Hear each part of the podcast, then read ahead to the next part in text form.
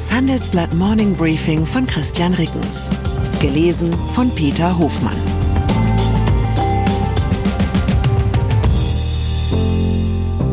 Guten Morgen allerseits. Heute ist Freitag, der 28. Juli. Und das sind unsere Themen. Große Pläne, wie Chat-GPT-Erfinder Altman die Welt verändern will. Große Konfusion. Auch Moskau verurteilt den Putsch im Niger. Großes Jahr warum 1897 zu Recht einen Börsenrekord hält. Nach einer kurzen Unterbrechung geht es gleich weiter. Bleiben Sie dran. Wie steht es um den Standort Deutschland? Wie entwickelt sich der Goldpreis? Wie führe ich in meinem Unternehmen KI ein? Ich bin Horst von Butler, Chefredakteur der Wirtschaftswoche und jeden Tag liefern wir Ihnen Analysen, Kommentare, Reportagen und Hintergründe, damit Sie fundierte Entscheidungen treffen können sei es für ihr Geld, ihre Immobilien, für ihre Karriere oder für das eigene Unternehmen. Wir begleiten sie beim nächsten Schritt und wir denken an den nächsten Schritt. Für unsere journalistische Arbeit wurden wir jetzt sogar mit dem European Publishing Award ausgezeichnet als Magazin des Jahres und das wollen wir mit Ihnen feiern. Auf vivo.de slash ausgezeichnet können Sie jetzt drei Monate lang die Vivo zum halben Preis lesen. Also da würde ich ja zuschlagen. Ich freue mich auf Sie. Zukunftspläne. Auge um Auge, Zahle um Zahlung. So ähnlich steht es schon im Alten Testament. Und nach dieser Devise will der Mann, der uns ChatGPT gebracht hat, nun die nächste Technologierevolution auslösen. WorldCoin heißt das Projekt, das Sam Altman mit seinem Partner Alex Blania vorantreibt. Der stammt übrigens aus Erlangen. Die Grundidee ist folgende. Ein eigens entwickelter Augapfelscanner namens Orb erstellt von jedem Menschen auf dem Planeten eine fälschungssichere digitale Identität. Wer sich darauf einlässt, bekommt im Gegenzug per App jede Woche eine Zahlung in einer neuen Kryptowährung überwiesen. Aus der soll irgendwann ein globales, bedingungsloses Grundeinkommen werden. Also wenn künstliche intelligente Software die meisten Alltagsarbeiten übernommen hat. Klingt nach einer abenteuerlichen Idee, wie sie so nur im Silicon Valley geboren werden kann. Im Handelsblatt-Interview nach den Erfolgsaussichten befragt, räumt Ortman freimütig Folgendes ein. Zitat Ich würde bei keinem Projekt dieser Art je sagen, dass ich mir sicher bin. Zitat Ende. Ein Spinner ist Ortman ganz sicher nicht. Manchen Quellen zufolge ist der 38-jährige Seriengründer und Investor direkt oder indirekt an 400 Start-up-Unternehmen beteiligt. Im großen Freitagsreport erzählt unser Silicon Valley-Korrespondent Stefan Scheuer die ganze Geschichte hinter Altmans WorldCoin-Projekt. Eine Geschichte, die übrigens zu erstaunlich großen Teilen in Deutschland spielt. Und selbstverständlich hat Scheuer selbst seine Iris zu Recherchezwecken scannen lassen. Niger. Die Zahl der Themen, bei denen Russland und der Westen politisch einer Meinung sind, ist derzeit denkbar klein. Umso erstaunlicher, dass gestern Abend nach der Bundesregierung und vielen westlichen Staaten auch die Regierung in Moskau den Putsch im Niger verurteilt hat. Zitat, es ist nötig, die verfassungsmäßige Ordnung im Niger wiederherzustellen. Zitat Ende. Das hat Russlands Außenminister Sergei Lavrov am Donnerstag im Fernsehen gesagt. Zitat, wir sind der Auffassung, dass der Putsch verfassungswidrig ist. Zitat Ende. Die Lage im Niger ist am Donnerstag weiter unübersichtlich gewesen. Präsident Mohamed Bazoum hat Folgendes erklärt, die Demokratie werde Bestand haben, während die Militärführung mitgeteilt hat, sie würde die Putschisten der Präsidentengarde unterstützen. Bazoum ist ein Verbündeter des Westens im Kampf gegen den islamistischen Terror. Russland baut seinerseits seinen Einfluss in Afrika aus, unter anderem über die Söldnergruppe Wagner, die etwa in Mali im Tausch gegen Bodenschätze für Sicherheit sorgt. Am Donnerstag sind hunderte Menschen durch Nigers Hauptstadt marschiert haben russische Flaggen geschwenkt und sie haben Parolen für Wagner skandiert. Das hat ein Reporter der Nachrichtenagentur AP beobachten können. Geld.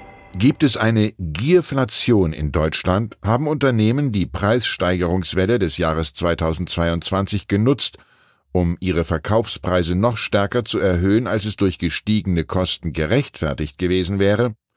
Diese Frage hat uns im Handelsblatt in den vergangenen Monaten immer wieder beschäftigt. Bislang sprechen die empirischen Belege eher gegen eine flächendeckende Gierflation hierzulande. Zu einem teilweise anderen Ergebnis kommt nun eine Studie von Ökonomen des Verbands der forschenden Arzneimittelhersteller. Falls Sie sich über den seltsamen Urheber wundern, das Ökonomenteam war zuvor beim Deutschen Institut für Wirtschaftsforschung tätig. Die Forscher haben zwei Datensätze verglichen. Der eine zeigt, wie sehr sich die Vorleistungen verteuert haben, die in die Produktion einer Branche eingehen. Diese Zahlen haben die Ökonomen mit einem Datensatz zu den tatsächlichen Preisanpassungen der Branche verglichen. Demnach hat der Großteil der Unternehmen die höheren Kosten eins zu eins weitergegeben. Doch es gibt Sektoren mit auffälligen Abweichungen, insbesondere in Richtung übertriebener Preiserhöhungen. Dass demnach ausgerechnet die Landwirtschaft als Raupe Nimmersatt dasteht, ist zunächst einmal überraschend, aber dann auch wieder nicht.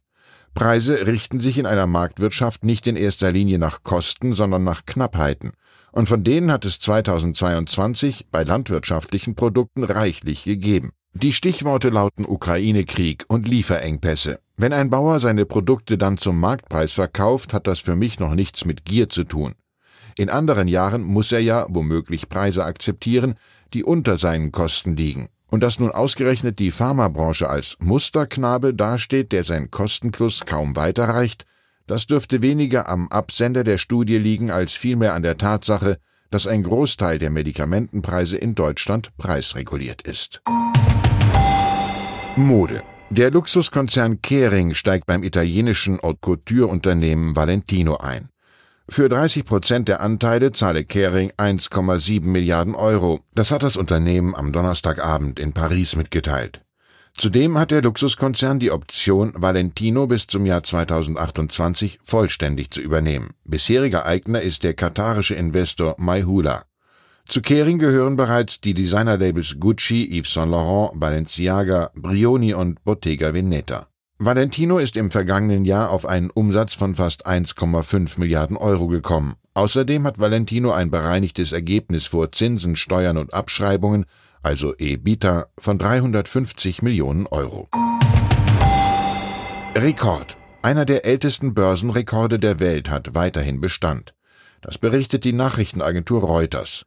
Hätte der Dow Jones Index gestern erneut und damit den 14. Handelstag in Folge höher geschlossen, hätte er den Rekord geknackt. Der Rekord für die längste ununterbrochene Aufwärtsphase des US-Börsenindex ist 1897 aufgestellt worden. Stattdessen hat der Dow am Donnerstag 0,7 Prozent tiefer geschlossen. In den 13 Tagen zuvor hatte er mehr als 5 Prozent zugelegt. Ich finde, das Jahr 1897 hat seinen Ausnahmestatus zu Recht behalten. Ein Jahr, in dem laut Wikipedia sowohl der Dieselmotor, die Cornflakes und der Wirkstoff für Aspirin entwickelt wurden, muss sich schließlich auch an der Börse durch beispiellose Prosperität auszeichnen. Ich wünsche Ihnen einen Wochenausklang, an dem Sie die Errungenschaften des Jahres 1897 mit Bedacht zu nutzen wissen. Herzliche Grüße, Ihr Christian Rickens. Zur aktuellen Lage in der Ukraine. Welchen Firmen in Russland die Enteignung droht, der Rückzug aus Russland wird für Firmen zunehmend unkalkulierbar. Wer bleibt, macht meist gute Geschäfte, trägt aber ein anderes Risiko. Ukrainische Zentralbank senkt Leitzins erstmals seit Kriegsbeginn.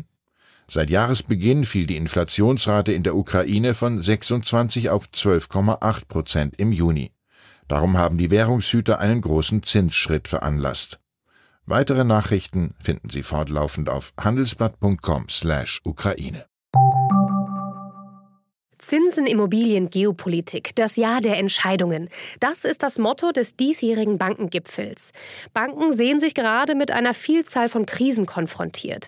In dieser Situation sind unabhängige Information und Orientierung wichtiger denn je. Beim Bankengipfel erwarten Sie daher News und Networking sowie wertvolle Impulse von Vordenkern aus Banken und Tech. Wir freuen uns auf Sie am 4. und 5. September in Frankfurt.